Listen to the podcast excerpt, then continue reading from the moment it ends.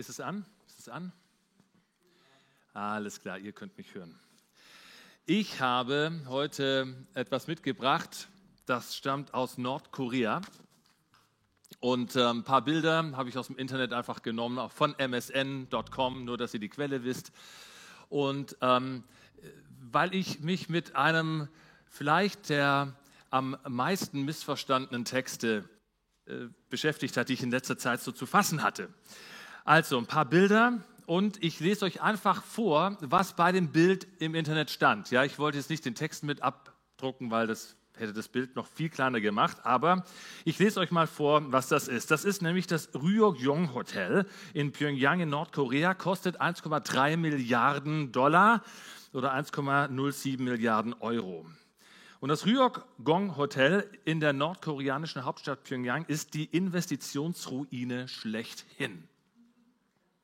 Seit Baubeginn 1987 hat der 105-stöckige Wolkenkratzer in Dreiecksform 2% des gesamten Bruttoinlandprodukts Nordkoreas verschlungen. In einem Land, in dem schätzungsweise 10,5 Millionen Menschen unterernährt sind, demonstriert das Bauwerk, wie verantwortungslos und verschwenderisch mit den Ressourcen des Landes umgegangen wird. Eigentlich sollte das Hotel mit 3000 Zimmern 2012 eröffnet werden. Wegen Finanzierungs- und Materialproblemen ist es allerdings bis heute nicht fertiggestellt. Zu den Problemen zählte neben Stromausfällen auch die schlechte Qualität von Baustoffen. Im März 2019 wurde berichtet, dass es neue Pläne zur Fertigstellung des Gebäudes gebe. Auch wurden Entwürfe von zwei segelförmigen Wolkenkratzen in der Nachbarschaft im Staatsfernsehen ausgestrahlt, die an das Hotel Burj Al Arab in Dubai erinnern. Da die Fassade des Ryok-Yong Hotel jedoch jahrelang der Witterung ausgesetzt war und dementsprechend in einem schlechten Zustand ist, dürfte das eine große Herausforderung werden. Hinzu kommt, dass die Fertigstellung des Baus schätzungsweise weitere 2 Milliarden US-Dollar, 1,7 Milliarden Euro verschlingen dürfte. Jetzt könnte man schadenfreudig denken, das trifft den Richtigen. Ja, dieser Kim Jong-un, der geht einem ja so richtig ne, auf den Keks und so seine, seine Selbstherrlichkeit und, und so. Und jetzt trifft es ja mal den Richtigen, finde ich.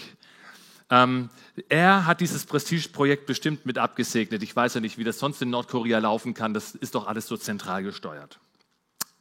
Ja, könnte man denken, nur Nordkorea und dieses Hotel ist kein Einzelfall. Es gibt etliche Bauruinen in dieser Welt.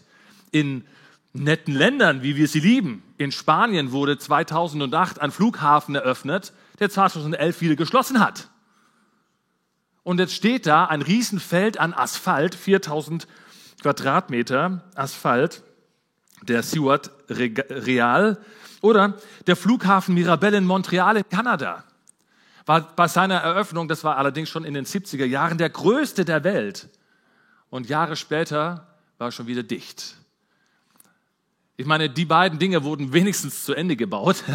Ja, nicht so wie dieser Wolkenkratzer, von dem ich gerade berichtet habe, aber Bauruinen in dieser Welt.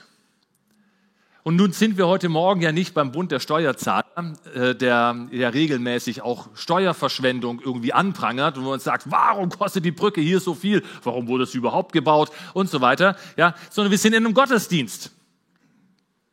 Und das ist ja schon auch ein bisschen so die Frage, was hat das hier zu suchen?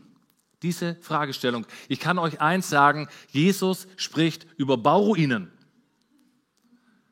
macht er in Lukas 14 nämlich. Er warnt davor, Bauruinen in die geistliche Landschaft zu stellen. Und er sagt, ich möchte euch dazu etwas sagen. Und diese Textstelle ist, ist vermutlich eine, die wir gerne irgendwie zur Seite legen, weil sie echt ablöscht. Ich muss sie euch vorlesen und ich lese sie auch von Vers 25 ganz bis Vers 35 vor, und zwar nach der neuen evangelistischen Übersetzung.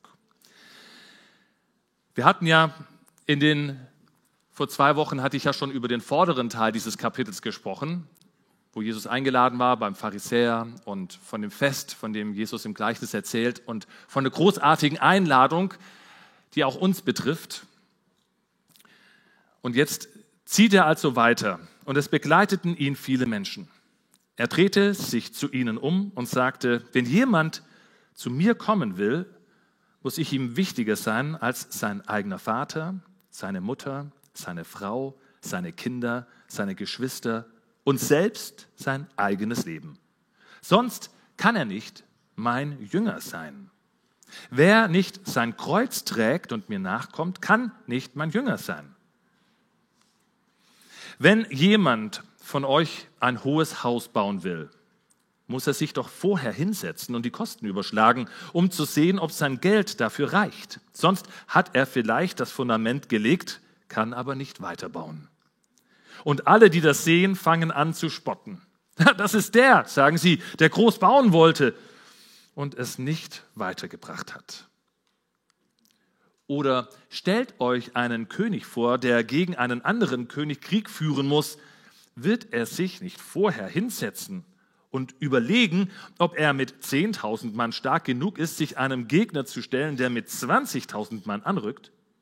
Wenn nicht, wird er, solange der andere noch weit weg ist, eine Gesandtschaft schicken und Friedensbedingungen aushandeln.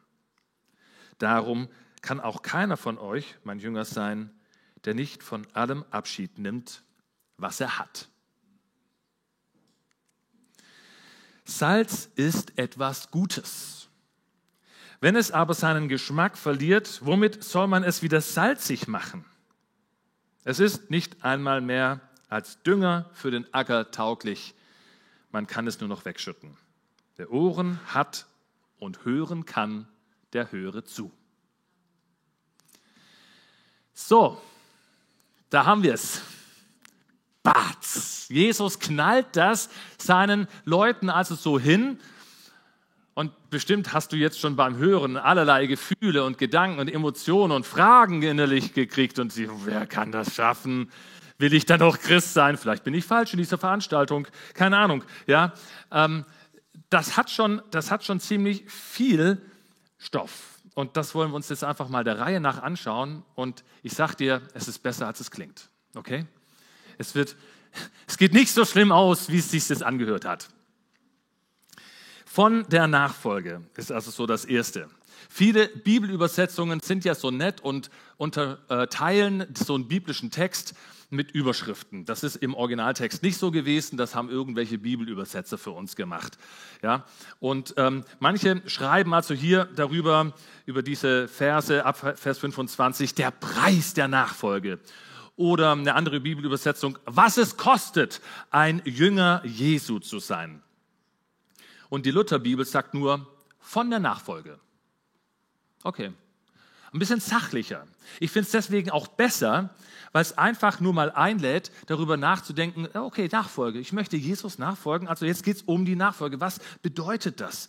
Ja, und vielleicht kann man das nicht nur neutral, sachlich lesen, vielleicht schwingt das sogar eine positive Note mit. Und das wollen wir einfach mal herausfinden. Erst einmal wird klar, Jesus hatte Gefolge. Das waren nicht nur so ein paar Hansel, nicht nur 12 oder 70 oder 120. Das sind Zahlen, die wir von seinem Jüngerkreis kennen, sondern wir wissen von 4000 Leuten oder 5000 bei den Speisungswundern. Könnt ihr euch erinnern? Und das waren auch nur die Männer. Das heißt, wir reden doppelt vielleicht von 10.000 Leuten. Und so müssen wir uns das hier auch vorstellen. Jesus hatte also echte Menschenmassen, die ihm nachgefolgt sind. Und natürlich gab es darunter welche, die in ihm den Messias gesehen haben, die an ihm interessiert waren, die gemerkt haben, das ist der verheißene Messias, der Menschensohn, von dem Daniel gesprochen hat. Das ist die Erfüllung dessen, was Gott uns in die Wiege gelegt hat im Volk Israel. Und hier ist er. Aber es gab natürlich auch die ganzen Mitläufer und die Sensationslustigen, die einfach nur dabei sein wollten, wenn Jesus das nächste Wunder gemacht hat, um sagen zu können, ich war dabei.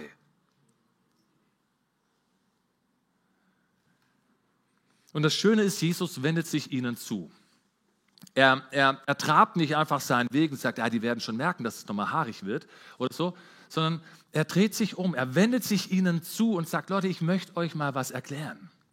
Und ich finde das schön, dass er einfach diese Transparenz schafft, dass er ähm, nicht einfach auch nur seine Mitläufer abschrecken wollte, von wegen, Leute, überlegt euch das, all ihr halbherzigen Heinis hier, ich möchte euch morgen hier nicht mehr sehen, okay?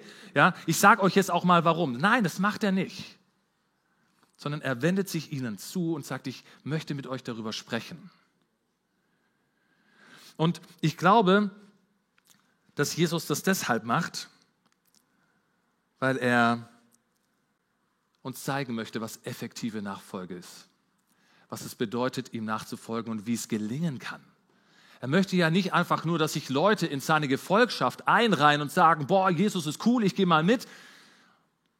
Und dann aber als Bauruine in der geistlichen Landschaft stehen bleiben und sagen, oh, ich weiß nicht, so hatte ich mir das nicht vorgestellt. Eigentlich habe ich ein bisschen mehr erwartet von diesem Jesus oder von diesem Leben mit Jesus. Und eins kann ich dir auch sagen, überall, wo wir diese Aspekte, von denen Jesus hier jetzt gleich im Folgenden noch spricht, ja, wo, wo wir das nicht umsetzen, kommt das Leben, das sich mit der Nachfolge verbindet, nicht zum Vorschein. Da kommt das nicht zustande, was Jesus sich eigentlich gewünscht hat für dich. Kommt das nicht zustande, was eigentlich sein Wunsch und Wille für dich ist. Mit anderen Worten, überall, wo wir halbe Sachen machen, haben wir Konflikte, haben wir Probleme, haben wir Kämpfe, die wir nicht hätten, wenn wir es richtig gemacht hätten. Mit uns selbst, mit der Sünde, mit Beziehungen, mit Personen, das ganze Sortiment. Und deswegen ist das so schön, dass Jesus uns mit hineinnimmt in eine, eine Transparenz, sagt, ich zeige dir, wie es gehen kann. Ich zeige dir, wie Nachfolge sich gestalten lässt, beziehungsweise wie es in ähm, in, in Kraft auch gelebt werden kann. Folgende Aspekte finde ich, jetzt so meine Interpretation spricht er an, das ist die Rangfolge, also welche Prioritäten hast du? Dann geht es um vorausschauendes Leben, Voraussicht und es geht um Selbstlosigkeit. Und ich fange mal an mit diesem Vers 26. Damit fängt er ja auch an. Vater und Mutter hassen. Das ist auch in manchen Übersetzungen so drin. Vielleicht bist du über dieses Wort schon mal gestolpert. Ja, wir sollen ja nicht hassen, wir sollen ja sogar unsere Feinde lieben. Also ich meine, ähm, wieso spricht Jesus denn hier plötzlich davon, ich soll Vater und Mutter hassen? Ich soll sie doch ehren, sagt doch das vierte Gebot. Ich soll Vater und Mutter ehren und nicht hassen. Das passt doch gar nicht zusammen. Widerspricht Jesus etwa der Bibel? Oder äh, wir sollen das eigene Leben hassen? Wie bin ich jetzt verdammt dazu, depressiv zu sein? Er will mir doch Leben in Fülle schenken, steht in Johannes 10, Vers 10. Äh, es hat so ein bisschen was Widersprüchliches. Ihr merkt schon, ne? wenn Jesus davon spricht, wir sollen ähm, alle möglichen Menschen irgendwie nicht so lieben, ja, dann kriegen wir irgendwie einen Knoten ins Hirn. Das ist auch okay. Die neue evangelistische Übersetzung, von der ich zitiert habe, die hat das netterweise bereits schon übertragen für uns. Deswegen ist euch das beim Vorlesen vielleicht noch nicht so aufgefallen. Ja, sie schreibt ja hier, also das, was andere Bibeln mit Hassen übersetzen, mit Ich muss ihm wichtiger sein als. Jesus möchte gerne wichtiger sein als dein Vater, möchte gerne wichtiger sein als deine Mutter, möchte gerne wichtiger sein für dich als deine Frau, als dein Mann, möchte gerne wichtiger sein für dich als dein Kind. Jesus möchte gerne wichtiger sein für dich als all diese Beziehungen in deinem Umfeld. Das heißt, Jesus widerspricht nicht sich selbst oder den Geboten, sondern er macht deutlich, dass ein Leben mit ihm nur dann funktioniert, wenn er, Jesus selbst, der Dreh- und Angelpunkt ist und wird, um den sich dein Leben und deine Lebensbereiche anordnen und einordnen. Das heißt, wer mir nachfolgt, der ist bereit, diese anderen Beziehungen mir unterzuordnen. Und ich habe kürzlich Gelegenheit gehabt, diesen Film, der, ist relativ neu, Jesus Revolution heißt der. Ich konnte den anschauen und ähm, da geht es um das Leben von dem Greg Laurie. Wahrscheinlich kennt ihr den gar nicht so richtig. Der ist Pastor und Evangelist, aber es war so die, der Anfang der, der Hippie-Bewegung unter den, unter den Christen, also die Jesus People, Jesus Revolution, so ein bisschen diese Zeit, Ende der 68er. Und, ähm, und der Greg Laurie, der hat sich damals in dieser Zeit bekehrt. Calvary Chapel war das dann in Kalifornien und aus Calvary Chapel wurde später die Vineyard-Bewegung auch noch. Also Calvary Chapels gibt es bis heute als Kirchenbewegung. Und das war so diese heiße Phase, wo dann die, die ganzen unkonventionellen Christen plötzlich aufgeschlagen sind in den, in den frommen Kreisen und, und irgendwie da auch gar nicht so beliebt waren, um ehrlich zu sein. Das wird auch schön dargestellt, dass sie einfach, hey, Jesus so lieb gehabt haben, dann barfuß und haben, haben sich die Gemeindeleute Sorgen über den Teppich gemacht und so weiter. Ähm, das war echt lustig. Und er er bekehrt sich also und in einer Szene, als er mit seiner damaligen Freundin und jetzigen Frau, Kathy, über ihre Beziehung sprach, da hat er es so ausgedrückt, wenn du dich jemals zwischen Gott und mich stellst, ist es aus zwischen uns. Wenn du dich jemals zwischen Gott und mich stellst, ist es aus zwischen uns. Klare Ansage, ne? War da ein bisschen, ich meine, die hatten echt einen schwierigen, schwierigen Start in ihre Ehe, die beiden. Und ähm, und äh, haben zwei, dreimal auch wieder aufgehört, irgendwie sich zu daten und, und haben die Beziehung abgebrochen. Am Ende haben sie dann doch geheiratet. So. Und sie gibt ihm später im Film eine entsprechende Retourkutsche. Ja? Sie sagt ihm das dann auch, als er sie dann endlich um, um ihre Hand bittet. Sagt er, wenn, wenn du dich zwischen Gott und mich stellst, ist es aus zwischen uns. Ja, irgendwie wird da was deutlich von, von diesem, von dieser Priorisierung. Jesus zuerst. Jesus zuerst. Jesus kommt zuerst. Der andere gehört übrigens auch zuallererst Jesus und nicht mir. Der andere ist nicht für meine Bedürfnisbefriedigung da. Der andere ist dafür da, dass Jesu Berufung in ihm groß wird. Und darin möchte ich ihn unterstützen oder sie. Jesus zuerst diese Prioritätensetzung, diese Rangordnung, die soll sich in allen unseren Beziehungen in unserem Leben widerspiegeln. Und wenn ein lieber Mensch meine Hingabe an Jesus behindert, wenn ich mich also zurückhalten lasse durch einen dieser Menschen, dann müssen wir uns fragen, ob er möglicherweise die falsche Position in unserem Leben einnimmt. Und gleichzeitig, und das möchte ich schon auch warnend sagen, geht es jetzt nicht um irgend so ein fanatisches Gehabe im Namen Jesu. Das habe ich leider auch schon erlebt. Ja? Also wenn scheinbar die andere Person daran schuld ist, dass man geistlich nicht vorankommt und sich deswegen trennen muss oder keine Ahnung. Ja, also für so einen Mist gibt diese Textstelle hier keine Legitimation. Das möchte ich in aller Deutlichkeit sagen. Also es ist kein Scheidungsgrund. Ja, ähm, oder irgendwas in die Richtung, sondern es, es ist einfach wichtig, dass man, dass man sich selbst dann auch mal prüft in so einem Moment.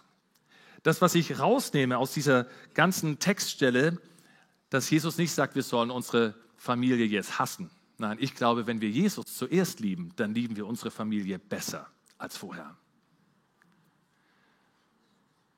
Versteht ihr? Wenn wir Jesus zuerst lieben, dann lieben wir unsere Familie Verwandtschaft, unsere Eltern, unsere Kinder, unseren Ehepartner besser, als wenn wir es andersrum gemacht hätten. Und ich glaube, das ist die Botschaft. Ähm, wir lieben jetzt sogar am Ende, sagt Jesus, wir sollen unsere Feinde lieben. Und das ist gut. Das ist herausfordernd genug. Wollen wir vielleicht die Tür ein bisschen öffnen? Ich könnte mir vorstellen, ein bisschen Durchzug würde uns gut tun. Vielleicht mach mal kurz, Jan, mach mal kurz auf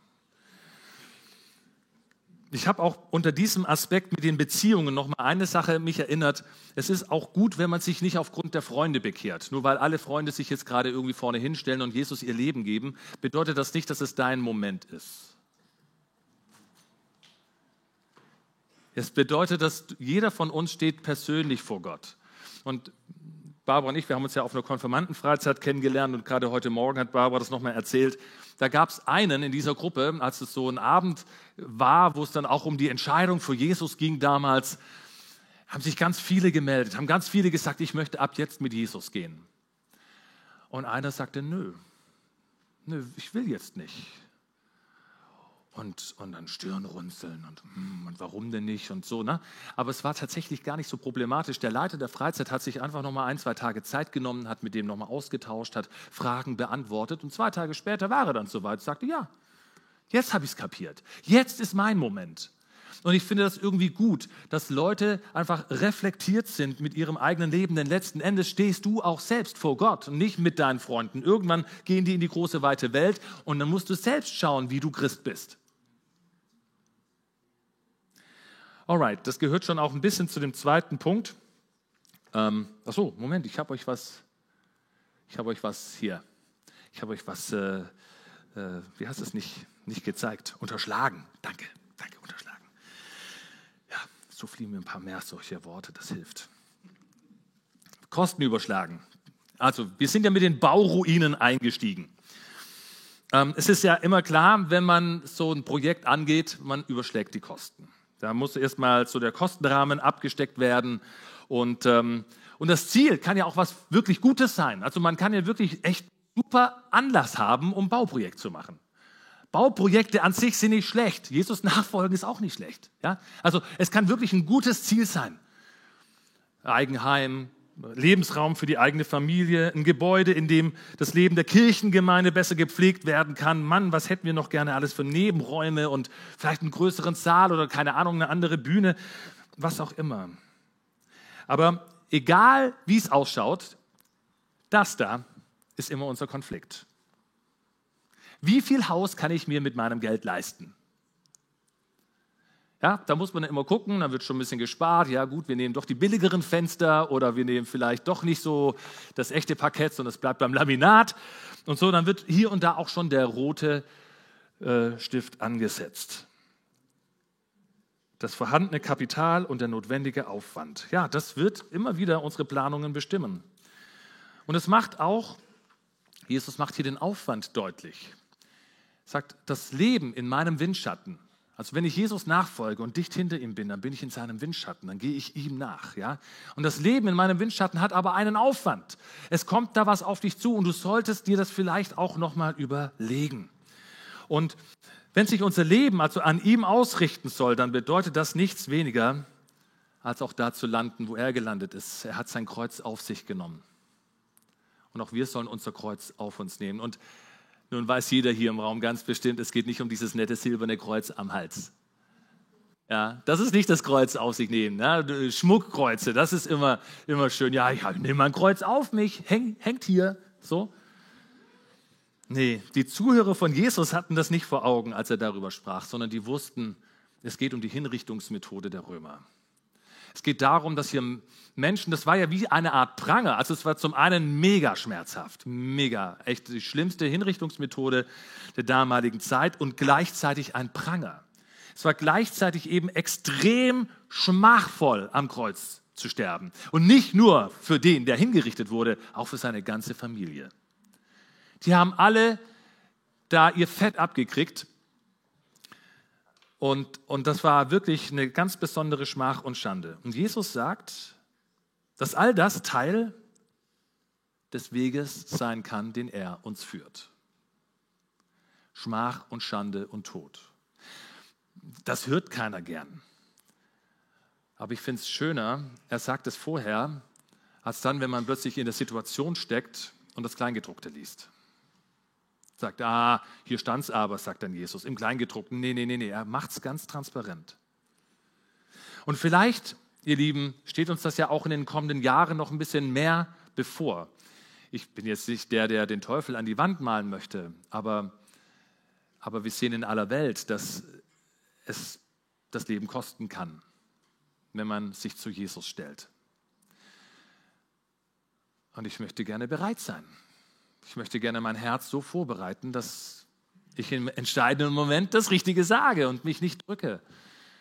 Ob ich das jetzt machen würde, der Heilige Geist wird mich inspirieren in dem Moment. Er wird mir die Kraft geben, das glaube ich.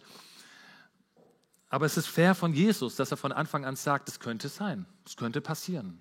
Mir ist es passiert, sagt Jesus. Warum soll es euch nicht passieren? Vielen Christen ist das nicht passiert, okay? Ganz viele Christen wurden nicht gekreuzigt, also die überwiegende Zahl. Vielleicht muss man es auch geistlich verstehen. Es gibt einfach Dinge, die wir loslassen müssen. Da kommt ihr auch gleich nochmal drauf. Jesus legt uns auf jeden Fall nicht rein. Er sagt nicht, Leute, ich verheiße euch den Himmel und ein Rosenbett und alles andere verschweigt er. Nein, sondern er sagt, es hat einen Aufwand. Wir müssen abwägen. Aber im Übrigen, er fordert nicht nur, sondern er legt auch was in die Waagschale. Ja, Im zweiten Gleichnisbild, wo der König angegriffen wird, das finde ich auch spannend. Der König, der denkt nach.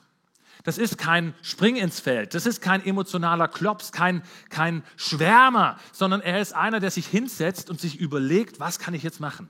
Ich sehe, da kommt ein anderer König, 20.000 Mann, ich habe vielleicht 10, hm, 1 zu 2, nun sind wir alle schon so Hollywood geprägt, da kann ja einer schon 100 Blatt machen, ja, das ist ja auch so eine Hybris, wo man denkt, der Superheld, der schafft's immer, ähm, aber real ist anders. Die Wirklichkeit ist anders. Die Wirklichkeit ist die, wenn ich sehe, dass ich einen Kampf nicht gewinnen kann, dann versuche ich zu vermeiden, dass ich kämpfen muss. Und dann handle ich aus. Möglicherweise inklusive Unterwerfung, inklusive ich muss Steuern zahlen, inklusive all dieser Dinge. Und Jesus sagt, es geht ihm darum, dass man vorausschauend handelt. Ich glaube, das ist für mich der große Vergleichspunkt auch beim Hausbau wie auch beim König. Dieses vorausschauende Handeln, weil ich weiß, was auf mich zukommt und wozu ich Ja sage, kann ich mich auch darauf einstellen und dann handle ich entsprechend. Weil ich weiß, worauf ich mich einlasse, bin ich nicht überrascht, sondern ich kann sagen, ah ja, jetzt ist es da. Okay, alles klar, war ja von vornherein klar, jetzt kann ich damit umgehen. Oder, oder ich überlege, ah, da vorne an der Kreuzung könnte es eng werden, ich pack mal lieber jetzt schon irgendwas um und die Gefahr, dass ich im Glauben scheitere, die ist weitaus geringer, wenn ich eben nicht aus einer Laune heraus oder weil meine Freunde alle gerade Jesus annehmen, Jesus annehme, sondern wenn ich, wenn ich mir das überlege und wenn ich nicht nur die Segnungen Gottes genieße und wenn es mal hart wird, keinen Cent mehr darauf gebe, sondern weiß, warum ich das mache. Und das finde ich bringt Jesus hier auch rüber. Das Gute an der Kostenaufstellung ist was? Ich kann es gegenüberstellen. Ich kann sehen, was ich habe und was ich brauche. Und ich kann sehen, wo ich stehe finanziell. Das heißt, mit einer sauberen Kostenaufstellung kann ich, selbst wenn mein Hirn hohl dreht und mein Herz pocht, immer noch sehen, die Zahlen stimmen aber. Ich kann mich immer noch in, in, äh, beruhigen mit der Tatsache, dass ich nicht auf dem falschen Weg bin, sondern dass da etwas ist, was das gewichtet. Ich kann es einordnen. Versteht ihr, was ich meine? Ich finde das irgendwie cool, dass Jesus dieses Bild benutzt. Denn, denn es geht ja, wenn ich im Zweifel bin oder wenn Schwierigkeiten auftauchen, dann kann ich nachschauen, was auf der Habensseite steht. Es geht ja nicht nur darum, dass Jesus irgendwas von uns fordert und sagt, hört mal, ich nehme hier nur die Besten der Besten der Besten. Dann wären wir bei den Men in Black. Ja, die Besten der Besten der Besten. Sondern Jesus sagt, ey, ich lade sie alle ein, aber wer mir nachkommen will, der soll wissen, worauf er sich einlässt. Er erfordert nicht nur, sondern wir dürfen auch darauf schauen, was wir gewinnen, wenn wir Jesus nachfolgen.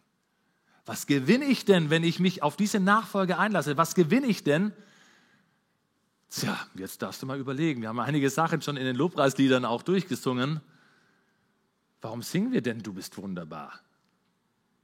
Wovon hatte dich denn erlöst? Wovon hat er dich denn befreit? Jesus schenkt sich uns komplett. Er gibt sich voll rein. Er ist, er ist auf der einen Seite, er hält das seine Hand runter. Wenn wir schon noch mal kurz zurück zu diesem hier. Ja, wenn wir schon von der Waagschale und von Gott hält seine Hand unter uns sprechen hier, ja, dann hält er auch seine Hand unter die eine Waagschale und sagt, hier, ich kann auch ein bisschen nachhelfen. Er schenkt sich ganz. Jesus gibt sich voll rein. Er ist mittendrin in dieser Rechnung, sagt in der Kostenaufstellung deines Lebens, ich fordere nicht mehr von dir, als ich dir gegeben habe. Ich investiere mich voll und ganz in dich und dein Leben. Er schenkt sich uns und das gibt mir doch Sicherheit und Zuversicht, denn es zeigt und vergegenwärtigt uns, weshalb wir uns mit Jesus auf den Weg gemacht haben. Da war doch mal was, was uns angesprochen hat. Da war doch mal was, wo wir gemerkt haben, das berührt mich, das überzeugt mich sogar. Und noch besser, da war doch mal was, wozu wir auf diesem Weg waren. Und ich glaube, das ist wie, wie so ein Seil. Vielleicht kennt ihr diese Hängebrücken. Ich habe kürzlich Vanessa mal, weil sie, sie ähm, liebt Hängebrücken. Nicht. Ja, Vanessa ist äh, kein Freund von. Aber ich habe ihr so ein Foto geschickt von so einer ganz maroden Hängebrücke. Und, und die haben ja immer nur so Seile an den Seiten. Ne? Das ist ja dann kein festes Geländer, wie auch, ne? wenn selbst die Brücke nur so ein Gehänge ist. Ja? Aber wir haben zwei Ankerpunkte für dieses Seil. Das eine ist der Ankerpunkt, warum bin ich mit Jesus unterwegs? Da mache ich mein Seil fest. Zack. Ja, da hänge ich es ein. Warum bin ich mit ihm unterwegs? Was war da am Anfang? Wovon hat Jesus mich erlöst? Warum habe ich mich auf ihn eingelassen? Was hat mich an ihm fasziniert? Was hat mich überzeugt? Wozu habe ich Ja gesagt? Und das ist so das nächste. Ja, wo hat er mich gerettet? Und das zweite Seil, das hängt in der Zukunft. Wozu bin ich mit ihm unterwegs? Und ich mache, mache diese beiden Ankerpunkte fest und habe dann eine Orientierung und ein Geländer in meinem Weg mit ihm. Wenn ich Jesus nachfolge, dann weiß ich, wozu bin ich gerettet? Was ist eigentlich mein Auftrag als Christ? Ja, welches Ziel erwartet mich? Worauf steuere ich zu? Mit welchem Auftrag lebe ich? Ich brauche eine klare Sicht auf Jesu Realität und auf das Ende, wenn, wenn er diese Welt wiederherstellen wird. Und ich bin auf diesem Weg. Ich finde, das gehört mit in die Waagschale. Wenn ich, wenn ich eine Kostenaufstellung habe, dann brauche ich diese beiden Punkte. Ich brauche den Anfang, wo die ganz persönliche Betroffenheit, die ganz persönliche Ansprache ist. Und ich mache mich fest und dann spanne ich mein Seil, sage, wozu bin ich unterwegs? Und dann habe ich eine Zukunftsperspektive und diese beiden Punkte verbinden meine Nachfolge. Und das ist meine Kostenaufstellung. Ich kann immer wieder gucken, woher komme ich, wohin gehe ich und welche Rolle Jesus dabei spielt. Sorry, ich habe euch das unterschlagen. Schon wieder. Jetzt ist es ganz weg. Da. Und dann spricht Jesus von der Selbstlosigkeit. Jünger sein kann nur der, der von allem Abschied nimmt, was er hat. Ja, okay. Es gibt ja diese Mönche, die in Armut leben, ganz bewusst, aufgrund solcher Bibelstellen. Die sagen, wir sind Armutsmönche. Wir brauchen gar nichts. Wir haben einen Holzschemel und ein Bett und vielleicht noch einen Schreibtisch, um die Bibel lesen zu können. Und so fristen wir unser Dasein in Armut und Meditation und Gebet. Aber ich glaube nicht, dass Jesus das gemeint hat. Ich glaube, Jesus sagt nicht, wir dürfen jetzt nichts mehr haben. Ich glaube, Jesus meint nur, auch hier, ähnlich wie bei Vater und Mutter, die Dinge, die du hast, sollen nicht die Macht haben, dich daran zu hindern, mir nachzufolgen, wenn es darauf ankommt. Wenn es darauf ankommt, dann lass dich nicht von deinem Geld, von deinem Besitz, von deinem Prestige, von deinem Ruf, lass dich nicht davon abhalten. Der kann nur mein Jünger sein, der nicht alles hinter sich lässt und sich lossagt von dem, was er hat auch ein guter Ruf. Das hat man. Ne? Aber ist der Ruf erst ruiniert, sage ich, lebt sich völlig ungeniert. Ja, sei bereit und sei frei im entscheidenden Moment, dich auf die Führung, auf die Wegführung Jesu einzulassen. Ähm, das, äh, ein Kommentator hat es so schön dargestellt. Eigentlich hatte ich ein richtig, richtig gutes Beispiel für diese Predigt. Das war richtig gut. Und dann hat sich herausgestellt, es ist ein Mythos. Ja, ich mache das immer. Ich überprüfe gerne meine Quellen und schaue, woher kommt da irgendwas. Und dann habe ich festgestellt, Miste, ich kann das Beispiel nicht wirklich verwenden, weil es nicht so stattgefunden hat. Aber ein anderes Beispiel hat mich auch sehr angesprochen. Ein Kommentator hat es so beschrieben, wenn wir uns den Leiter einer gewagten Expedition vor Augen halten, die sich ihren Weg über einen hohen und gefährlichen Bergpass kämpft, um einem von der Umwelt abgeschnittenen Bergdorf lebenswichtige Medikamente zu bringen. Dann sieht die Sache ganz anders aus. Wenn ihr weiterkommen wollt, so könnte der Anführer sagen, müsst ihr euer Gepäck jetzt zurücklassen. Der Weg ab hier ist einfach zu steil, um all die Sachen mitzuschleppen. Wahrscheinlich werdet ihr sie nicht wiederfinden und schickt vorsichtshalber noch eine letzte Ansichtskarte nach Hause. Der Weg ist extrem gefährlich. Einige von uns werden es vermutlich nicht zurückschaffen, nicht lebend. Mit so einer Ansage könnten wir verstehen. Ja, es wird uns nicht gefallen, aber wir können nachvollziehen, warum es sinnvoll ist. Wir können nachvollziehen, warum es sinnvoll ist. Deswegen der Anker in der Zukunft. Wozu bin ich unterwegs? Was ist meine Mission? Was ist mein Auftrag? Und wenn wir uns das so vorstellen, wenn Jesus ruft, dann möchte ich bereit sein, wenn es um die Sache Jesu geht. Und übrigens auch hier, Jesus geht voran.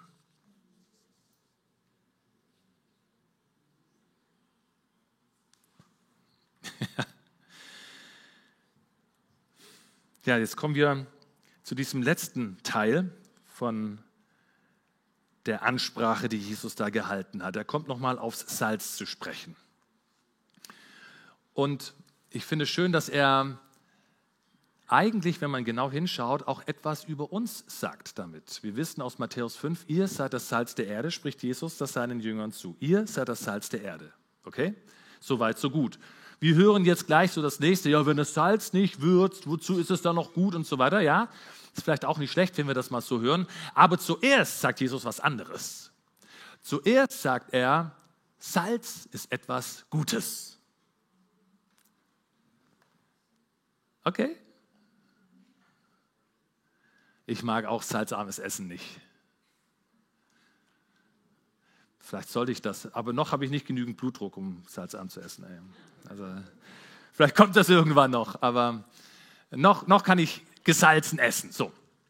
Salz ist etwas Gutes und Jesus sagt, ihr seid das Salz der Erde, das heißt, ihr seid gut für diese Welt. Ihr seid etwas Gutes in dieser Welt. Die Gemeinde, die Christen, ihr seid das Salz der Erde und Salz ist etwas Gutes für diese Welt. Und ich finde, das ist so schön, dass er uns diese Identität gibt, dass er uns dieses mutmachende Wort mit auf den Weg gibt, wo er sagt, hier ist etwas, das möchte ich euch in eure Identität geben, in euer Stammbuch schreiben. Das seid ihr. Ihr seid wichtig für diese Welt. Überall da, wo, wo wir mit Menschen in Berührung kommen. Überall da, wo sie schmecken können, was es bedeutet, einem Jesus-Nachfolger zu begegnen. Und wer Jesus für sie ist, da sind wir etwas Gutes.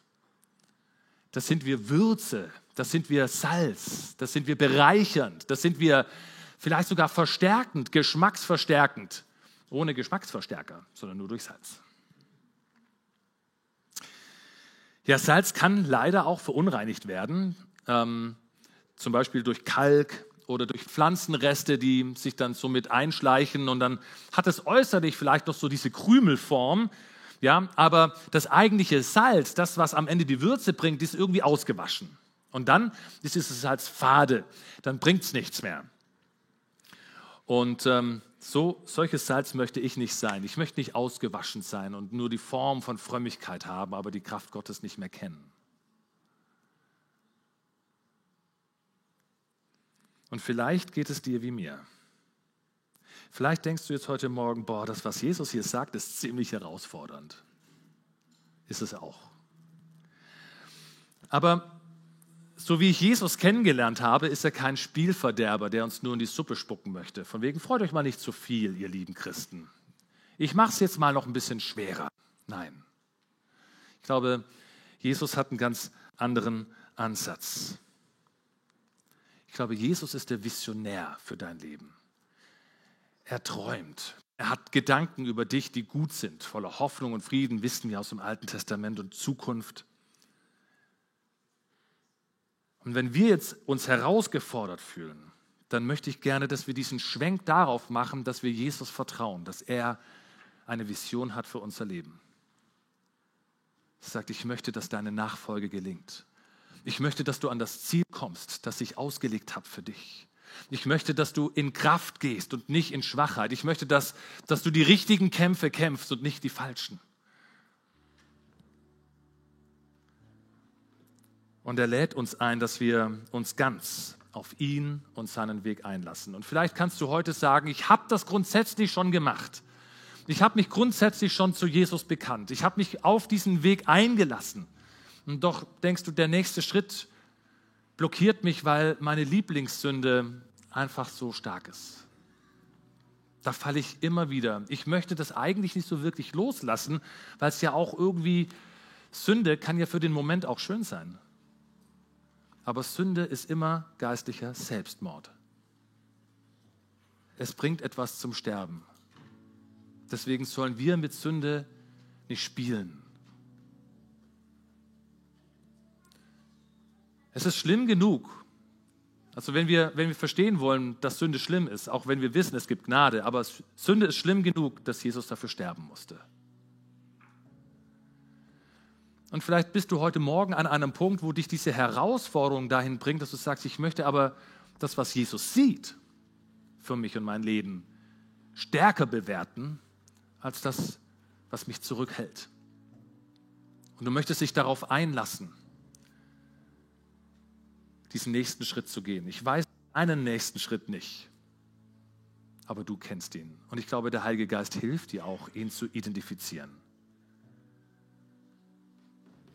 Wenn wir ihn dann vor Augen behalten, das wünsche ich uns, dass wir uns auf diesen Weg einlassen, dass wir den Preis bezahlen, wenn es drauf ankommt, wenn der Moment da ist. Ich glaube, wir müssen uns nicht selbst kasteien. Wir müssen jetzt nicht uns schlimm und schlecht verhalten oder irgendwie nur dauernd traurig sein. Aber ich möchte gerne unverfälschtes Salz sein für diese Welt. Oft war Salz im Alten Testament auch eine Beigabe beim Opfer äh, am Altar. Das Salz ist Teil der Anbetung. Das Salz ist Teil des Opfers für Gott, wo wir ihn ehren. Und wenn du das auch möchtest, wenn es dir irgendwo auch, ich habe mich mit der Predigt jetzt natürlich ein bisschen mehr auseinandersetzen können, es hat auch ein bisschen gebraucht, ich hatte überhaupt keine Lust auf diesen Bibeltext. Dachte, das ist irgendwie, wie will ich das positiv verpacken? Gott, wer will dir da noch nachfolgen? Und dann habe ich gemerkt, es geht. Und es hat mich fasziniert. Und ich habe gemerkt, wie dieser Text an mir gewirkt hat und gearbeitet hat. Und ich spüre, ich möchte gerne einfach diesen nächsten Schritt mit Gott gehen. Und ich kann dich heute Morgen nur einladen, wenn du dich überfordert fühlst, dann, dann ist auch jetzt, wie sonst auch, nichts anderes möglich als das im Gebet vor Gottes Füße zu legen, zu sagen, hier stehe ich und das ist meine Blockade und das ist mein nächster Schritt und hilf mir, das auszuräumen. Hilf mir da, wo ich Fragen habe. Vielleicht hast du irgendwo noch eine ungeklärte, dann sprich da rein. Gib mir Gelegenheit, mit jemandem über meine Frage zu sprechen und die zu klären. Und welcher Sünde möchtest du den Kampf ansagen? Welche Beziehung nochmal im Lichte dieses Bibeltextes durchdenken? Welche Menschen halten dich zurück? Deren Meinung ist dir zu wichtig? Und wo hast du die Vision für dein Christsein verloren? Warum bist du überhaupt Christ? Nicht, weil du zur Arche Alzetal gehörst. Nein, weil Jesus dich irgendwann mal angesprochen hat und eine Vision hat für dich. Und er möchte dich ans Ziel bringen. Lass uns mal beten. Lass uns mal beten. Jesus, das ist es ist schon einfach echt beeindruckend, Herr, dass du dich uns zuwendest. Wir sind deine Nachfolger und du wendest dich uns zu und du sagst, es geht um die Nachfolge und ich weiß, wie es gelingen kann. Danke, Jesus, dass du uns den Weg zeigst, wie Nachfolge effektiv ist. Wie wir nicht nur Gottesdienstbesucher bleiben, sondern wie wir zu Nachfolgern Jesu werden. Herr, wir, wir stehen heute Morgen vor dir mit unseren Fragen, die vielleicht auch angestoßen wurden jetzt durch die Predigt, durch deinen Heiligen Geist.